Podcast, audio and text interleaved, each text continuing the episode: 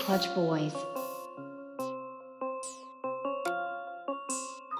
Or pop from Seventh Period Woodshop Project. The smoke from this plant causes a brief state of euphoria, immediately followed by permanent insanity. Team Gang Squad.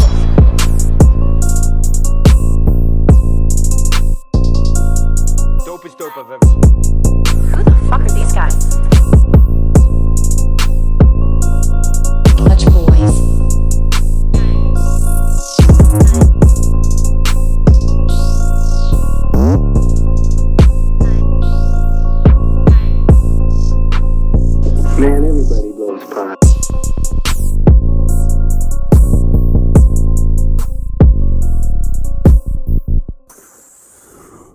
Of the dopest dope I've ever smoked. Hands down, dopest dope I've ever smoked.